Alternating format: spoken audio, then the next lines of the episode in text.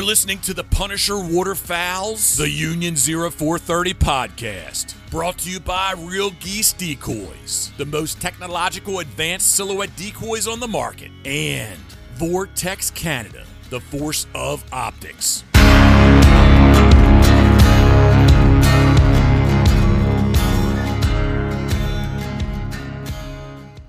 Hey, everybody. Damien is back. Hey, everybody. Welcome back. 3 weeks, 3 shows. Can you believe it that I was away and this thing didn't fucking self-implode on itself? It's amazing because I really didn't have a whole lot of hope for these yahoos to be able to carry this on with me being gone. But you know what? I listened to the episodes. They done a good job. I didn't understand a bit of word you just said. It was good. There was no East Coast flair. Merc was quiet on a couple episodes there, so I didn't get that. What? Jesus. You know, you're still the mainland, Ryan. You're on the East Coast, but you're not. I was born on an island. Yeah, you were born on an island. The wrong one, but it's still an island. Yeah. Everybody, episode 64 and. Very, very lucky tonight, Dave. I'm pretty sure, Dave, you've been at Brian for a long time to be coming on this show. So thanks, Brian, for finally giving in to Dave and agreeing to come on the show and listen to us and have a chat. So coming to us all the way from the border of Illinois and Wisconsin, Dave, I did pick up on that geography lesson that you were given regarding Texas and California. So just so you know, Wisconsin and Illinois, that's where Brian is. And that's not attached to California. Just so you know. Long ways away. So everybody yeah. So we got Brian Schiller on with us tonight. A very, very a great guest to have on with us tonight for a lot of reasons. So you know, our love of NuCanoe, especially Dave, is a very, very big advocate for kayak hunting. Brian does his own podcast and is really involved into the kayak fishing with NuCanoe. So it's an excellent opportunity for us to bring this all in together. Brian has his own podcast, and we'll get into that in a little bit. But like always, Phil is in Oshawa only for another week or so, and then he'll be moving into the new house. Three or four, I don't know. Anyways, two. Okay. I thought it was sooner. No, I fucking wish. This will be the last move I ever. The next time I move, it'll be into a little 6-foot box. Let me tell you. Anyways, carry on. You're going in for the long haul. We got Ryan down in Nova Scotia. Dave is up in Concordia, and I've already alluded to the fact that Brian's on the border of Illinois and Wisconsin. So, Brian, thanks so much for coming on the show. I hope you're as excited about the show as what we are about having you on and being, especially because we're really looking forward to picking your brain on this. So, yeah. You know, awesome. Thanks so much for coming on. Yeah, for sure, man. It's exciting to be here, man. I'm not a veteran waterfowl hunter. I've been doing it for 2 years now, but I'm always eager to talk about it and talk about the kayak hunting aspect and things like that, man. Yeah, and for those that don't know, like, you also do the NuCanoe podcast on Tuesdays. So if you just want to tell everybody about your podcast there. Yeah, sure. So, I do the NuCanoe podcast. It's on all the NuCanoe platforms, Facebook and YouTube, and then any major podcast platform. And, you know, basically, we go around and spotlight a lot of our team members. We talk to a few dealers. Obviously, we talk to the big cheese, Blake Young, as well. He's always giving updates on products, new things coming out, any delays, things like that. Like, that's one of the nice things about NuCanoe is they're very open and forthright on, you know, what's going on with the company, you know, especially in the times we're in right now with, you know, COVID, product shortages, things like that. He's very open at what's going on to his customers, and keeping them up to date on all that good stuff. And then what about the Paddle and Fin? You want to tell us? Oh, yeah, sure.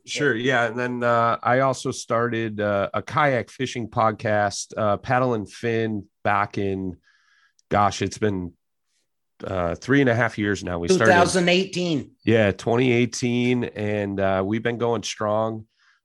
Basically, we, you know, it's kind of a network now where we have a new episode that goes up 7 days a week. And it's everything from like fishing for beginners to, you know, angler stories. We talk to companies. We got a hunting segment that's every other Saturday, which would be a great guy for you guys to chat with as well. Brad Hurlboss. He does a lot of upland hunting, waterfowl, and then a little bit of deer hunting as well. And then all the way to saltwater kayak fishing and everything in between. You know, we try to appeal to all audiences, whether you're a beginner kayak fisherman or fisherman in general, all the way up to, you know, the most advanced tournament guys. We get a segment that just recaps all the tournaments around the nation, even up north. You know, you guys got a lot of kayak tournaments going on as well. So, you know, we try to spotlight everything from the small clubs all the way up to the big tournament trails as well. Yeah. It definitely seems to be, oh, sorry. Go ahead, Dave. No, I was just going to say, you talked about the saltwater fishing. And when people talk about like, how stable is the kayak for duck hunting?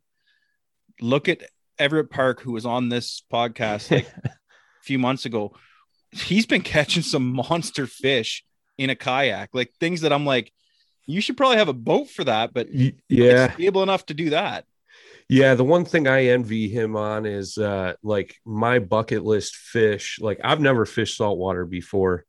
But like one of my bucket list fish to catch is a tarpon, and he caught a giant and out of a NuCanoe, and he's like holding it up over the side. And I mean, that fish has got to be 150 pounds easy, at least $1.25.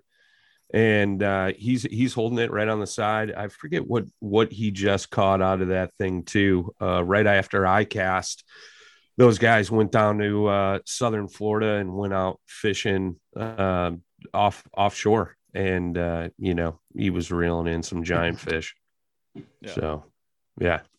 So it just goes to show you the stability that like you can be safe on kayaks and go hunting in them. And yeah, it's funny, man. Like I get that all the time, right? Like, you know, somebody who may not know anything about kayaks or kayak fishing, you know, and, or kayak hunting for that matter. You know, they're like, you fish out of a kayak, and mind you, I'm 6'4", I'm like 250. That's probably being generous. You know, I try to keep a nice hourglass figure going. And, you know, people are like, you fish out of a kayak. Well, for the common person, they picture this like little sit inside 10-foot, like kayak that you could get at Walmart or, you know, any sporting goods store. Right. So when you start explaining it to them and start showing them pictures, there's like, that's not even what I intended. Like most people don't even know what a sit on top kayak is, you know, so to speak. So when they actually see it and they're like, oh, well, that makes a whole world of sense. And like, I could think of 20 different things I can go do, you know. I mean, the nice thing is, like, we always tease the bass boat guys as far as fishing goes, because you can get back into some sloughs and stuff that they can't get to. And there's big fish stacked up in there that have never been pressured, never seen a lure, things like that.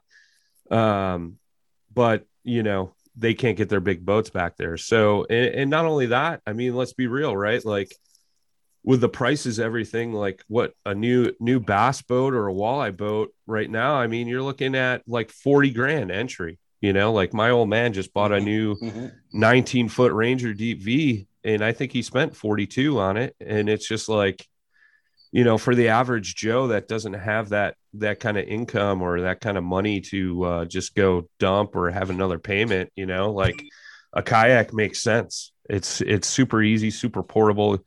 And like I said, you can get into so many places that a lot of others can't. Yep. And one of the big things with the NuCanoe I found is the integrated blinds that they have that are built specific for the boat. Yeah. To the point that there's people trying to like, hey, I got a Ascend H12 or whatever that I might have the wrong number on it, but whatever. Sure. Like it's a 12 footer. And they're like, do you think I could try your NuCanoe blind on it and see if it fits? Cause I can't find a blind anywhere. I'm like, yeah, man, this thing is built. It doesn't have the drawstring. It's perfect for my boat. Like that's what it's meant for. And right. So. Yeah. I know my buddy, Brad, who introduced me to waterfowl hunting. Like he used to hunt out of a Hobie and, he had a makeshift blind. I forget who made it. And, you know, he kind of retrofitted it to work on his boat. And I actually, last year, I didn't have a blind for my Pursuit. So he loaned me that blind and we made it work. You know what I mean? But the nice thing about the NuCanoe ones is, you know, you got the poles that go in there. So it gives you plenty of room. You know, it's not like you're just draping a blanket over you, so to speak. It's almost like a nice layout blind. You know what I mean? And the cool thing is, which I believe they're going to start shipping in a month, is NuCanoe actually partnered up with Mossy Oak.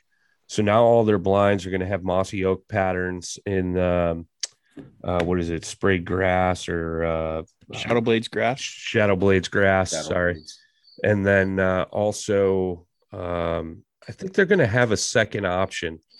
I'm not going to say whether or not they're going to because I'm not 100% sure, but I know the Shadowblades grass for sure. That's a new thing. So it'll be a nice, you know, Mossy Oak pattern, and you could still tie grass and, you know, like we always do when we back into a marsh, just start ripping grass off and stuffing it in the little sleeves and stuff on our blinds. And, you know, just to kind of tuck in and be a little bit more hidden.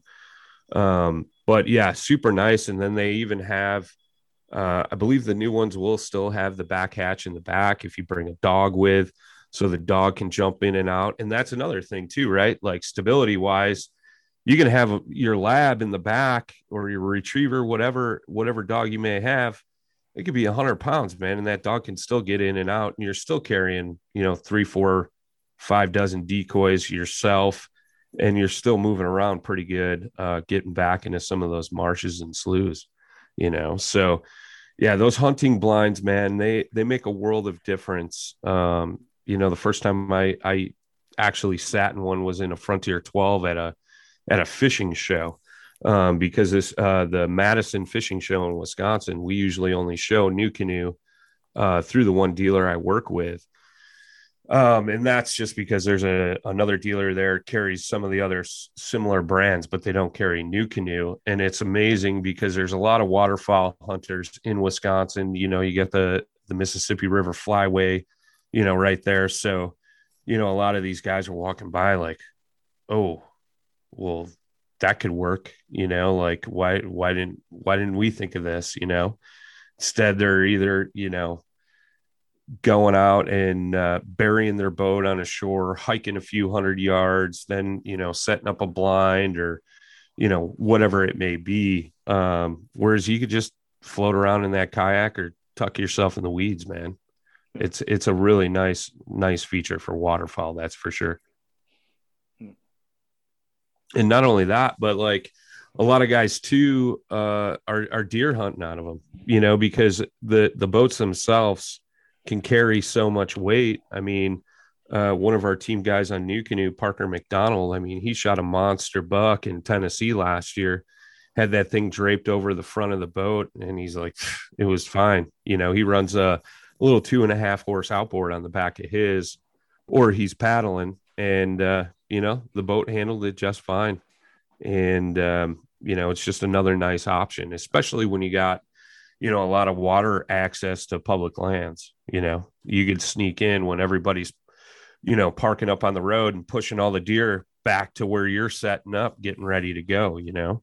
Yeah. So it's kind of that cat and mouse game that you can play with a kayak.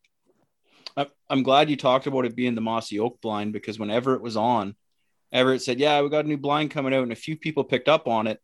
And I tell you, since he was on back in May, we've had someone every week like, hey, can you give me any information about that top secret blind you're talking about? And so that was good. Yeah. So what do you have? What got you into doing podcasting? Like, why start podcasting? Oh, God.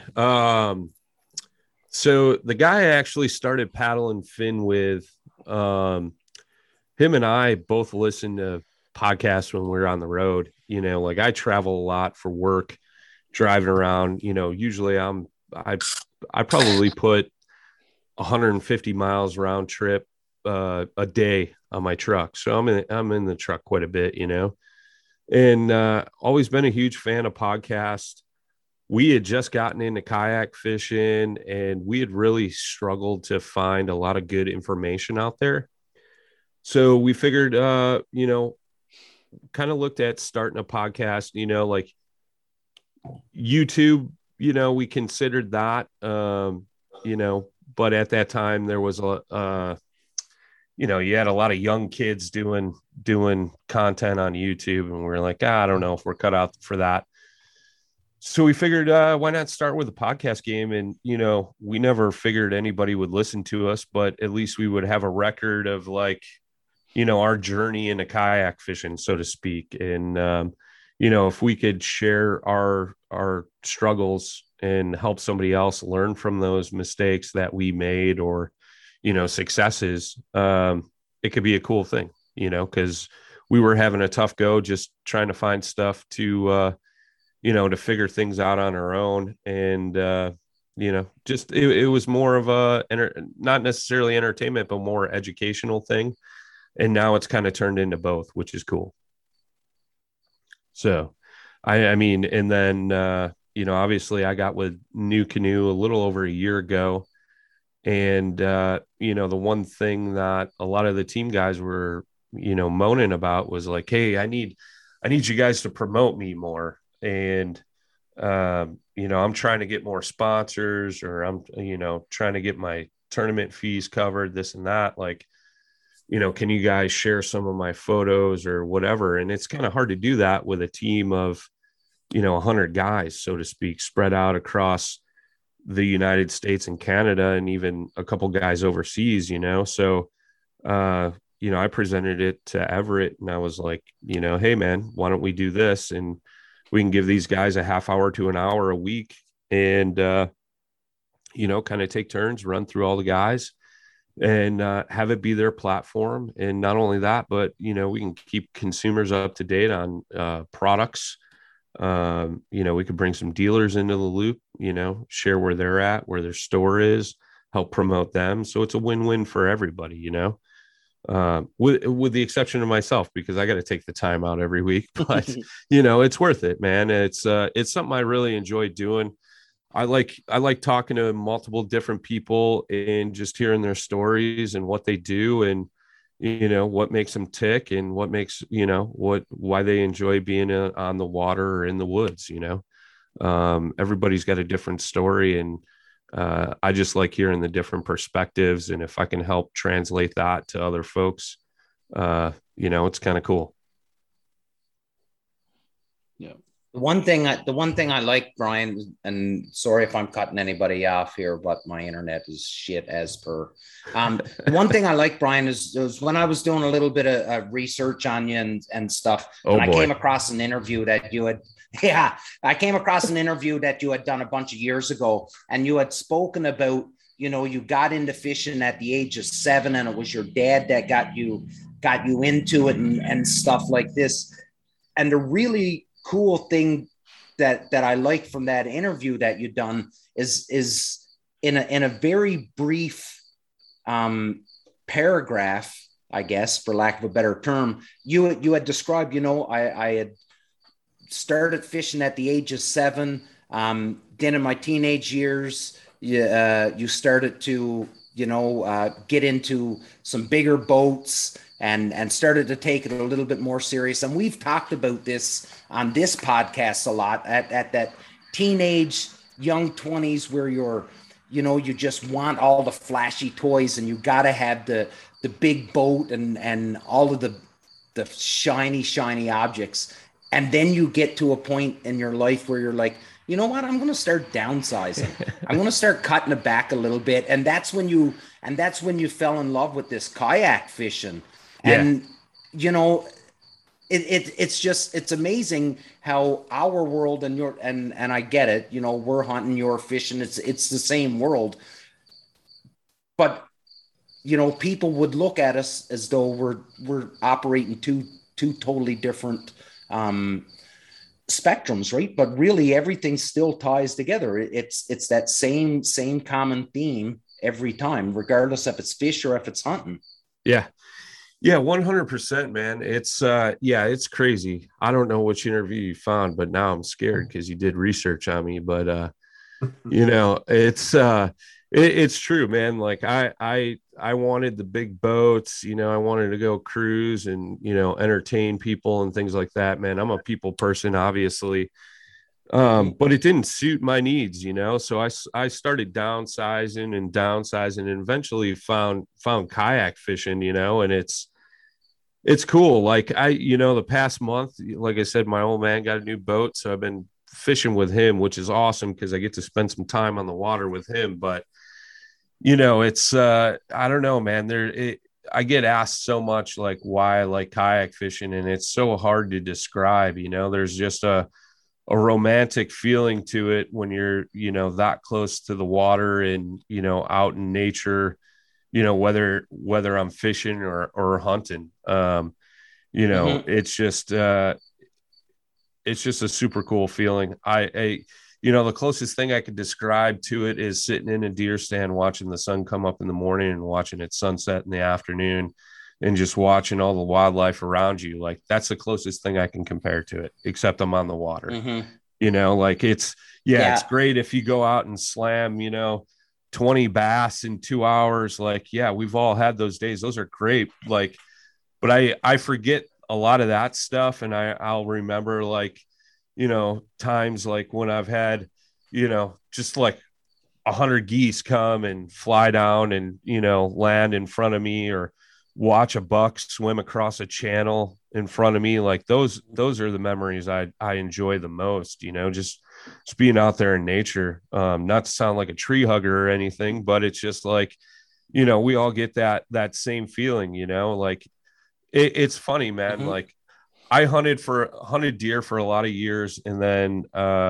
you know, kind of fell out of it because I lost some land that I hunted on, and I just got back into it, you know, deer hunting last year, you know, and I was like, screw it. Like my buddy wanted to learn how to deer hunt. So I went out with him and we hunted public land hard, man. And I shot a real nice buck, shot a nice doe. And, now I'm like, it's funny, man, like September right now, this time of year, temperatures are starting to be cooler in the morning, like early goose and teal season opened in mm-hmm. Wisconsin this morning.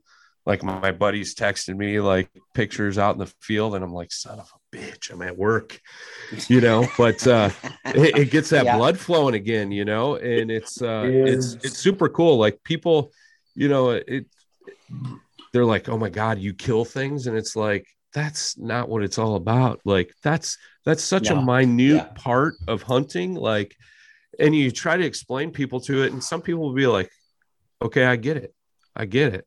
Other mm-hmm. people, you know, you could probably hit them in the head with a rock and they still wouldn't get it, you know? But yeah, man, it's, you know, I wasn't fortunate enough. Like I taught myself to hunt, when I was in my late 20s, a good friend of mine was bow hunting. I'm like, dude, I've always had an interest in archery hunting. And, you know, I picked up a bow. He kind of showed me how to shoot it and kind of taught me a few things about what, you know, deer do and where they go and things like that, man. And, you know, I used to hunt pretty damn hard and just enjoyed the crap out of it. And then I was one of those guys, like, I'm not going to go battle those guys on public land. Screw that. Like, I won't see any deer, not worth it.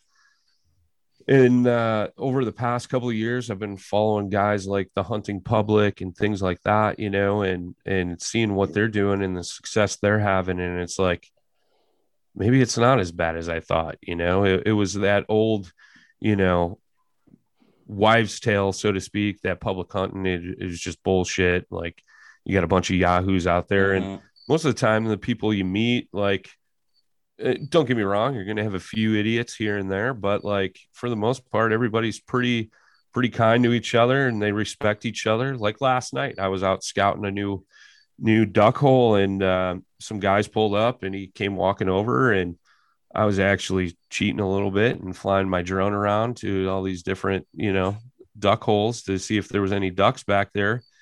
And, he's like, oh, I didn't even think about trying to do that. He's like, we were going to go hike through all this tall grass and all this crap. He's like, you see anything? And I was like, yeah, man. I was like, here, check it out, and share the info. And he's like, cool. Are you going to hunt here tomorrow? And I was like, no, I got to work, man. I'm like, it's all yours, dude. And he's like, all right, cool. Well, hopefully I see you up here this season. And I was like, I'm sure you will, just wait till duck season opens. 'Cause there was only a couple teal back in there. But there was a lot of ducks, so I'm excited about that. But yeah. So it, it's just one of those things, man. That's real similar when Dave and I talked about, starting this podcast, and very similar to your own story, right? That we didn't know if anybody was going to listen, and we were hoping that it was going to be educational.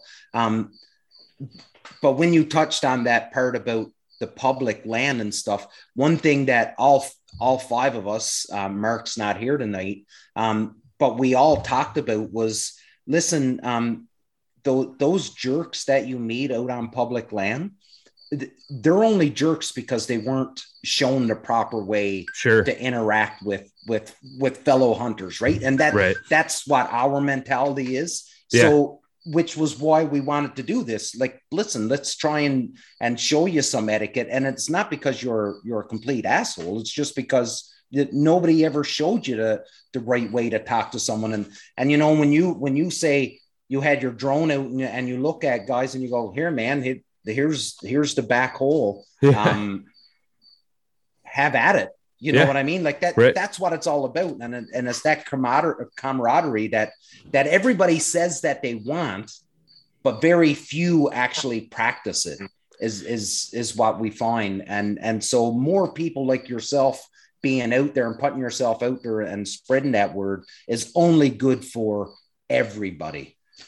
Yeah. Amen to that, man. 'Cause even in the fishing world, right? Like we struggle a lot with that, like between the big boat guys and the kayak guys, there's a few jack wagons that like will crowd the ramp while they're unloading their kayak and stuff. Meanwhile, there's a line of big boats. Like, I mean, if I was a guy waiting to drop my boat in, I'd be pretty pissed off too, and it's a lot of guys don't think about that kind of stuff, and it's the little subtle things, you know what I mean? Like, but go ahead. To be fair, I want to hear this argument. To be fair, some people don't know how to back a fucking trailer in.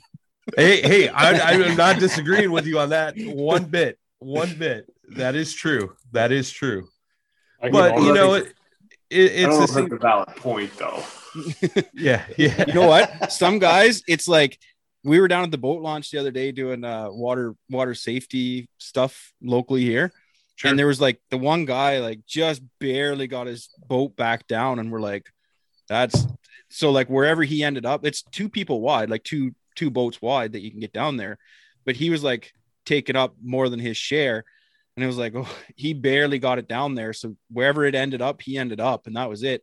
And then all of a sudden we see the next guy, and he's like, just like you couldn't walk between the two boats, and he's perfectly getting it down there, and it's like, oh, okay, good, right? Like it, yeah.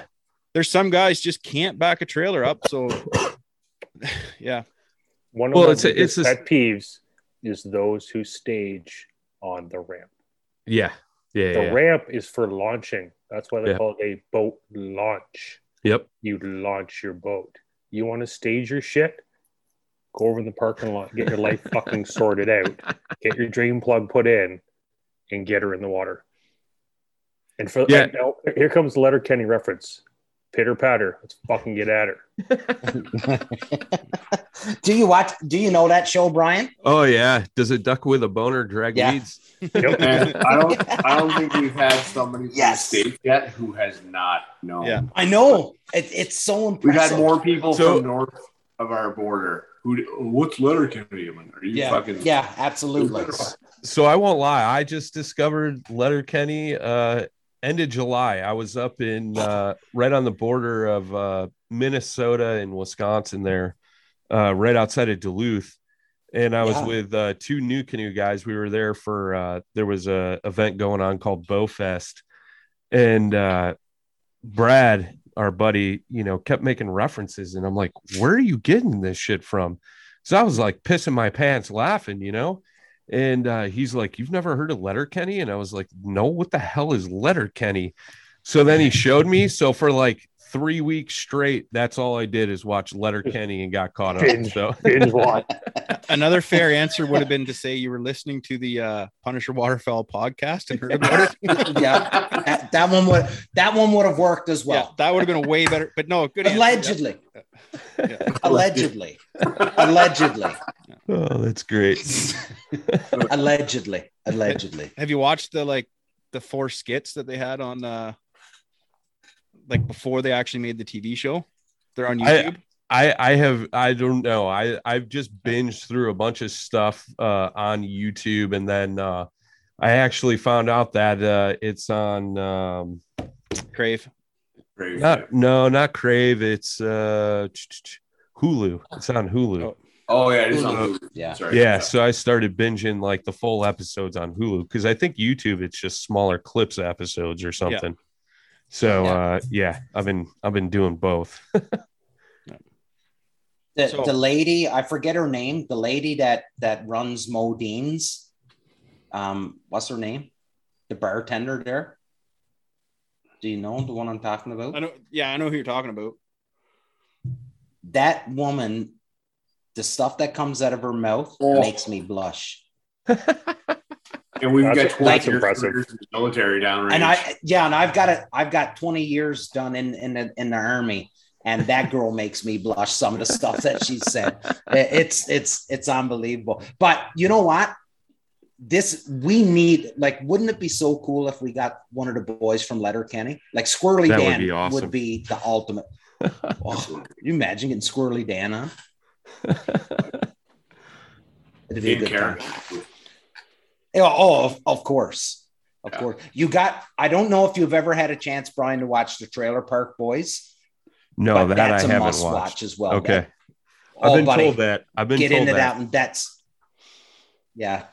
one. That's some pretty good stuff on that too.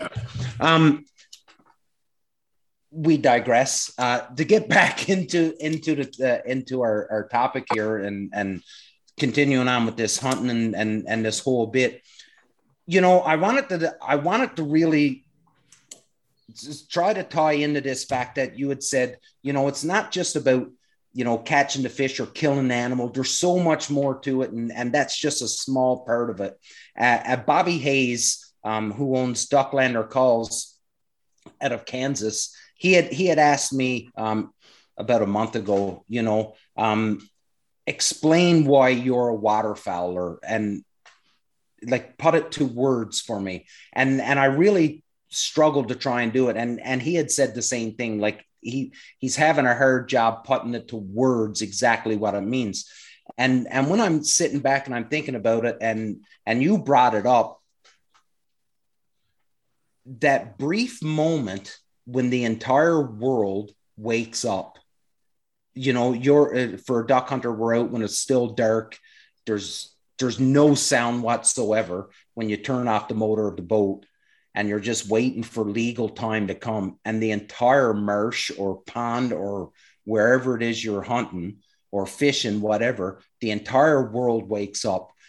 And there's so many people in this world that look at us like we're just a bunch of knuckle draggers. And they have no idea how much that 2 seconds of just hearing the pond come alive, you don't know what that means. And that's what separates us from you know, what I'll call savages, and then people that actually appreciate what we're doing, be it fishing, hunting, conservationists, whatever it is, but taking the moment to really appreciate what you have. You know, try to put that in the words, and I've struggled, and I've tried to put it to words, and I don't know about the rest of you guys, but I'm having a hard job describing, doing it justice by putting it into words, I guess is what I'm getting at. Like, is that a question or? Yeah, that's sure. A statement. Damien's rusty as fuck. I think Brian can definitely, well, I can definitely relate to Brian, vice versa and such. Like, for those that know me well enough, like my affinity with small water, shooting a 20 gauge, being in that marsh, like, and believe me, like a new canoe is on my list of shit to buy. That's for sure.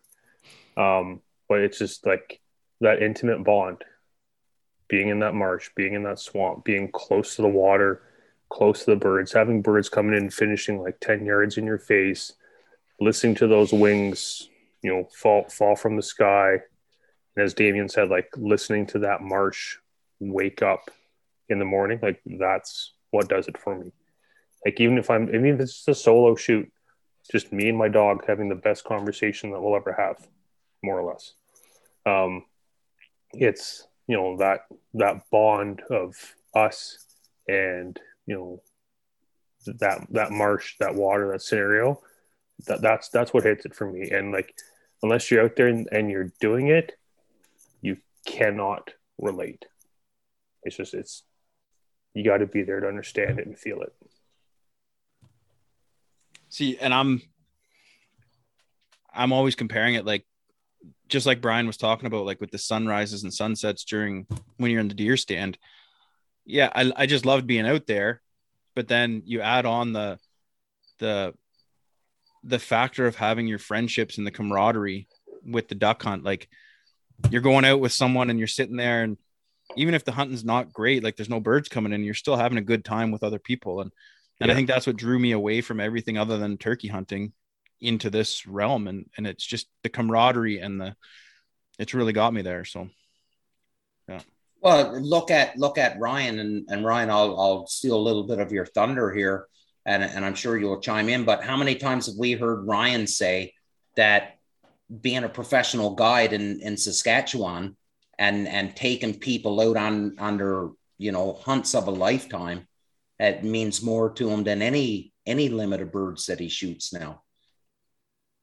Yeah, like I think we all get to a certain stage in our, whether you're a fisher or a whitetail hunter or a waterfowl or whatever, where you kind of appreciate the journey or every step you take. Like, and like Brian made the reference, like, you know, it doesn't matter if you catch 20 bass in an hour, the memories that seem to last your lifetime are the things that like are almost irrelevant to the task at hand, but things that you would never witness or experience if you didn't get your arse out of bed and get outdoors and see it. Right. And that's, you know, I can, you know, every funny story I've ever told in a duck blind about, you know, a duck hunt or whatever through my hunting excursions, it never involves something falling out of the sky. It never does. And you don't get to experience those memories or see the things that you've seen without just, you know, falling in love with that passion, whether it's fishing, hunting, whitetail, or turkey, whatever. And people will never understand that outside of that circle. That's fine with me. That's their loss. But until you know, hopefully you get to share that passion, that gift with somebody and bring them into this inner circle. Cause it's the best thing in the world. It really is. There's nothing better. It's too bad you didn't know how to hunt crickets. One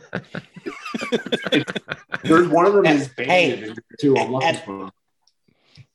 And let's not, you know, watching the world wake up and camaraderie and having your friends and all that stuff is great.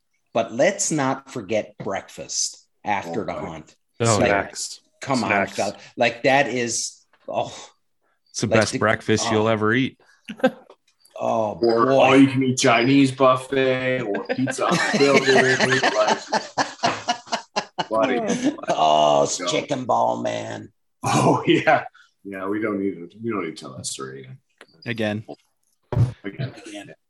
So yeah, no. Oh, sorry. Go ahead, Dave. I was just going to say, like, we're coming up on the hour mark, and I think there were some pretty big events that have happened in the waterfowl world this past couple weeks that, I guess not in the world, but more on the YouTube scene, that I think we need to discuss.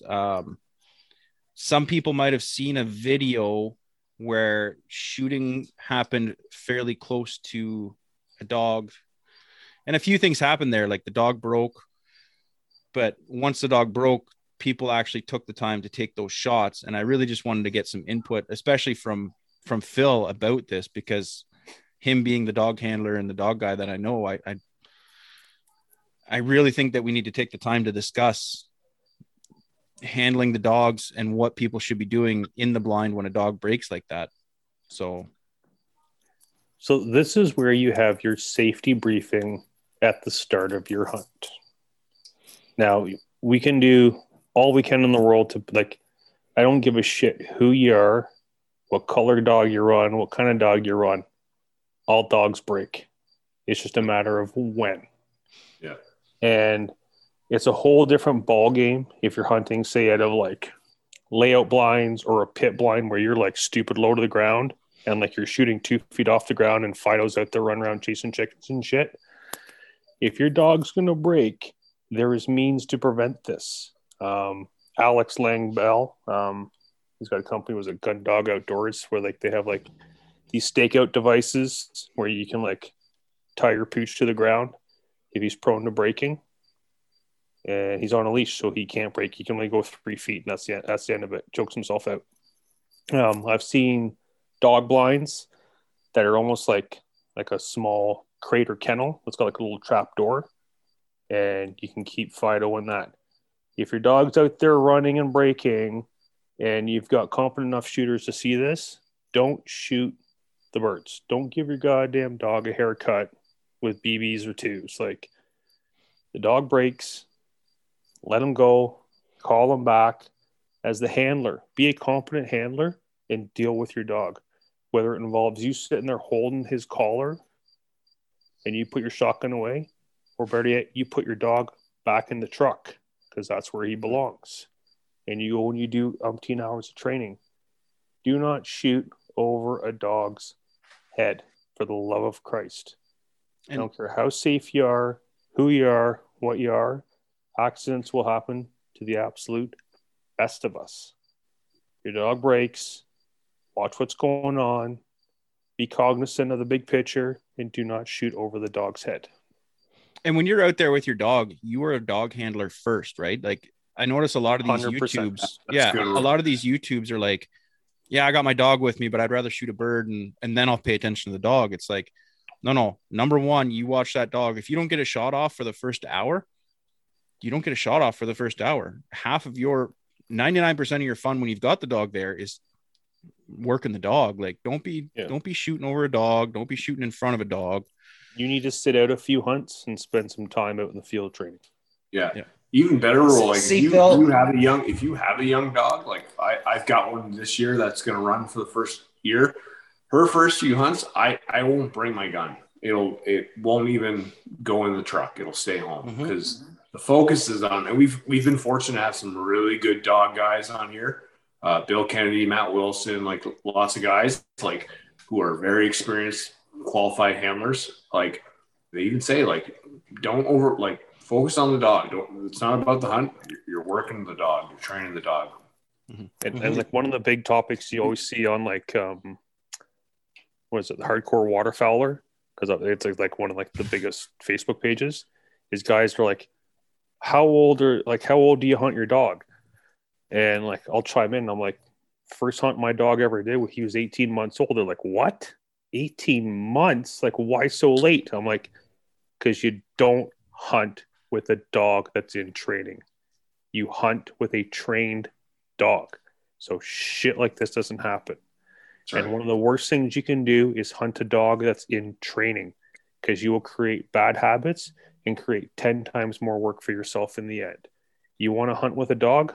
Hunt with a trained dog, not the one that's in training. Yeah. You know, we've really hammered on the dog training subject so many times on this podcast, and I've got friends just like all of you guys. You all have these friends, and you can tell them, you can give them the advice and say, listen, don't bother to take your gun on your first couple hunts, or if you take your gun, just don't even shoulder it. You know, have your eye on the dog, watch the dog, make sure the dog isn't going to do anything stupid. Because you're right, Phil, while you're training, the dog will break. But I am a firm believer that with the proper training, that dog won't break. It won't break if it's trained properly. 100%. But while you're training, yes, it will break while you're training. So you need to focus on the dog. That video that we're talking about right now, that was nothing but the most irresponsible actions I have ever seen. And I've seen some dogs break and fellas not notice dogs break, and they've shot, but it's because they haven't noticed the dog. This video was complete irresponsibility. That dog was in the middle of the spread, and people were still shooting. You look at Ryan, you've brought up Sean Stahl a million times. Oh, like, I would have loved to have been a fly on the wall when Sean Stahl seen that video the first time. That goose in that video was maybe 6 feet off the deck. Maybe 6 feet. Yeah.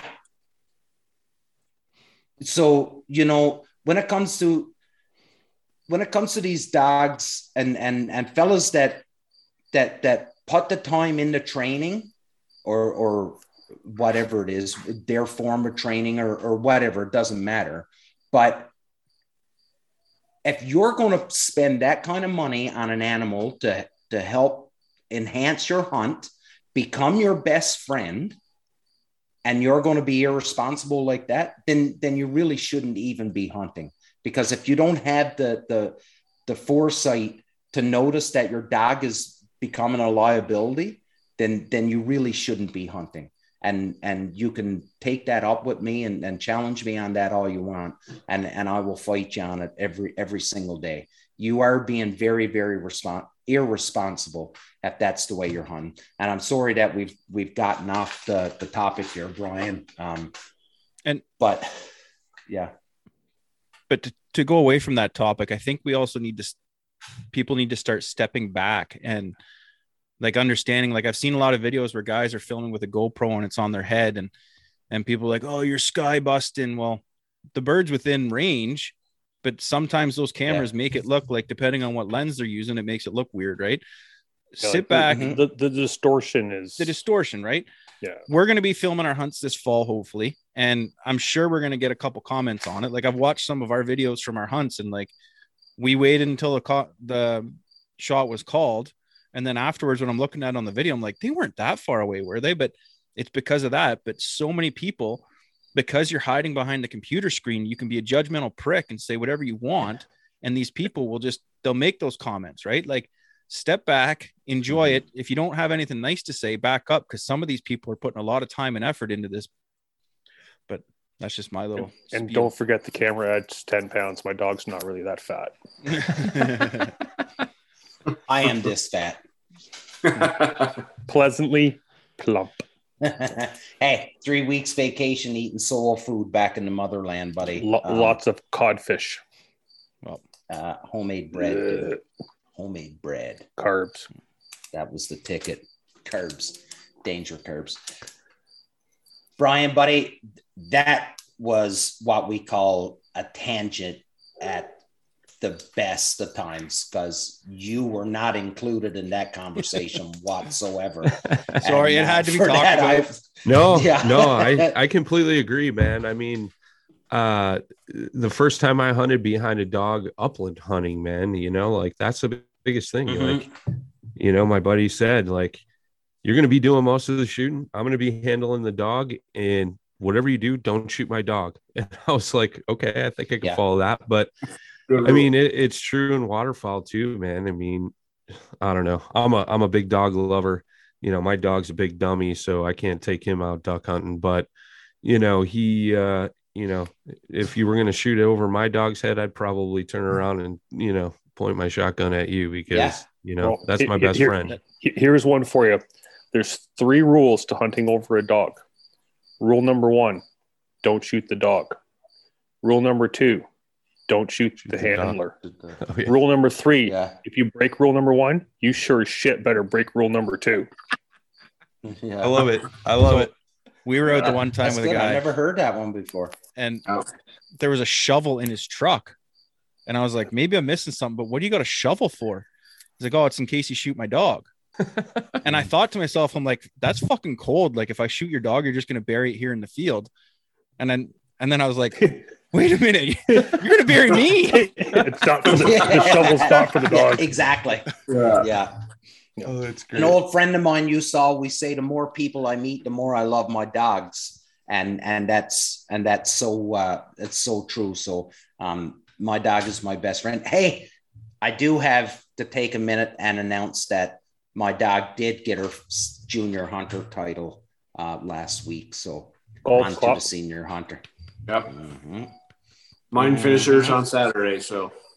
Oh, yeah? Yeah. Mine's still licking fucking windows. You got a brown dog too, Philly. So right.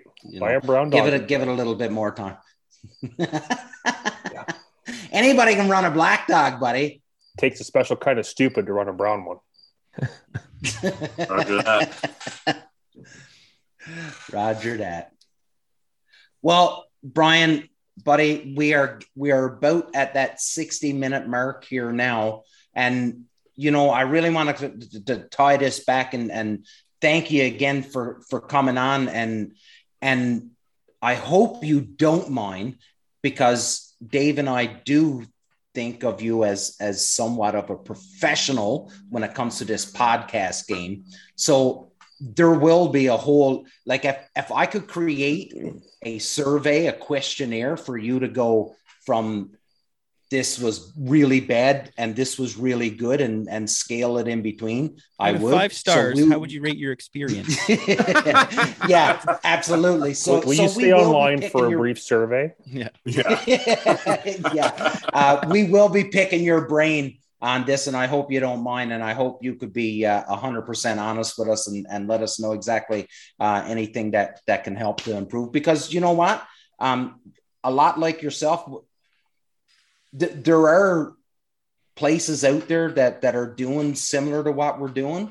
Sure. But I don't think they're doing exactly what we're doing. And I think that's what you were getting at, is that you're looking to educate some people as well as make some friends. And sure. And that's what our goal is. Right. So, yeah. And the only way you get better is with people suggesting improvements, right? So, yeah, so absolutely. We will be picking your brain on that, you know. And then this whole NuCanoe and Dave is really, you know, down in the States, you guys operate different. Like it's nothing for you guys to say, you know what, I'm going to buy a kayak and this is the way I'm going to operate now. Up here, it's, I wouldn't say it's unheard of, but it's definitely not as popular. And Dave's really been pushing this NuCanoe idea and trying to get people into it. And it seems like Dave, it do seem like people are interested in it. I'd like you to know that 8 people actually bought, after our last podcast with Everett, 8 people purchased NuCanoes. They're all waiting because that kind of happened where Everett announced that there's a new blind coming out. So none of them bought the blind yet. And they're all waiting on this new model to come out. But wait a minute. You guys had Everett Park on before me? Yeah, sorry, dude. Shoot. We are kind of insulted. I messaged and I said, who should we get on? Yeah. I'm just kidding, man. Hey, Brian, I just wanted to tell you that I said to Dave, like, we shouldn't have Everett on. We should get Brian on first. And Dave's like, no, fuck that. Yeah. That's exactly how it went down. I'll have you know that of the 8 people that have all bought NuCanoes, once they've all got blinds, we're all meeting up for a kayak duck hunt here in Ontario. That'll be cool. That's cool, man. Cool. That's, heck yeah. We're trying to organize it. It a few logistic problems and but we'll see. Hopefully the blinds come in for everybody and we can get this going. Heck yeah. And there'll also be, hopefully by the time we run our camp on October 22nd, I should have 3 models of kayak to bring to it for everybody to try out. So that's something else that, so nice. Very cool. I want one. We'll just do a quick around the table. Brian, we'll give you the final word, buddy. And we'll stop taking up too much of your evening here. No worries. So Philly, over to you, buddy, for your last piece. Brian, with pleasure having on you. It's it's nice meeting a like-minded individual that has that intimate feeling with shooting small water, fishing small water. Definitely, like you said, as those know, like that's where my heart lies. And it's great to chat with you tonight, and hopefully we can see you on here again. Maybe be able to sit next to you in a new canoe down the road. There we go. Brian, thanks for taking the time to come on, man. Best of luck to you in your little duck hole this year, and your hopefully you fill your whitetail tags and have a great year, man. And all the best, man. Thanks for your time, David. Brian, thanks for coming on. Like Damien at the start was saying, I'm getting good at bugging people, but I learned that lesson from my old lady there, but that's a different story. So anyway, thanks for coming on. Sorry about all the questions I asked when you're running that NuCanoe podcast, but yeah, it's fun. You're doing a good job, buddy. And hopefully we get to hunt someday together. Heck yeah. I think we definitely need to, like, once the border opens up and we can do, like, we've got like a milk run to do throughout the states, of all the people we've had on this show that we need to go hunt with. So Brian, you'll be added to the list here now. We just gotta, I don't know how we're ever going to be able to pull this off, but we've got to make it happen. We'll go hunt with Jeff Coats, and then we'll go to Texas, and everyone else can meet us there because it's right beside everything. Yes.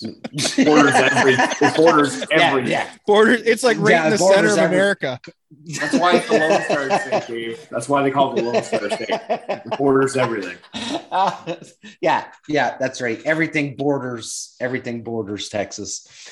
Brian, buddy, it's been a hoot. It's been great to have you on. There's been some good laps. And like Phil said, and Dave and Ryan, it's great to have you on, and it's great to talk to another like-minded person that's doing it for all the right reasons. And what I consider the right reasons and you do may differ from somebody else, but we are like-minded, and I really do appreciate you coming on and talking. We went off on a couple tangents, but all's good. And that's just the way it is. And with my editing ability, whatever was talked about tonight is what's going out to the masses, because I don't edit anything. So, buddy, to you for your last words. Yeah, man. No, I appreciate you guys having me tonight. This has been a lot of fun, man. As far as the rating goes, I give it 5 stars, man. You guys keep being you, man. Have the laughs, keep it real, keep it raw. That's the way we always do it, man. And and as long as you guys just keep being yourselves, man, you're gonna have nothing but continued success. But same thing, man. I enjoy talking to like-minded people that just like being in the outdoors and sharing that experience. And not only that, but, you guys are helping educate others, so it's super cool, man. I'm super glad to be a part of this show tonight. And I look forward to see where you guys go, man. And absolutely, if I'm ever up in Canada, I will definitely come sit in a blind with any of you fellas. And if you're ever down this way, I hope you hit me up for sure, whether it be for fishing or hunting, man. I'd love to spend some time with you guys. So super cool, man. Just keep up the good work and keep spreading the good word, brothers. You heard it here first. 5 stars out of 10. That's great. That's the best rating. I thought it was 5 out of 5. But oh, we're using using the hotel rating system? I didn't know that. Sorry. That's awesome. We are just adequate at best. Yeah, that's awesome. That's great. But you heard Brian right here, guys. We guys and girls that are listening, we've said it a million times. We're not professionals. We're not experts. We don't pretend to be anybody that we're not. We're a group of friends that love one another's company, and we absolutely love hunting waterfowl. This is all it is. So do not have any reservations thinking that we think anything more than who we are, if that makes sense. With that, thanks for listening. Brian, thank you so much. Listen, check out NuCanoe. Check out Brian's podcast. Listen, and you know what? You just may learn something. Until next time, big love.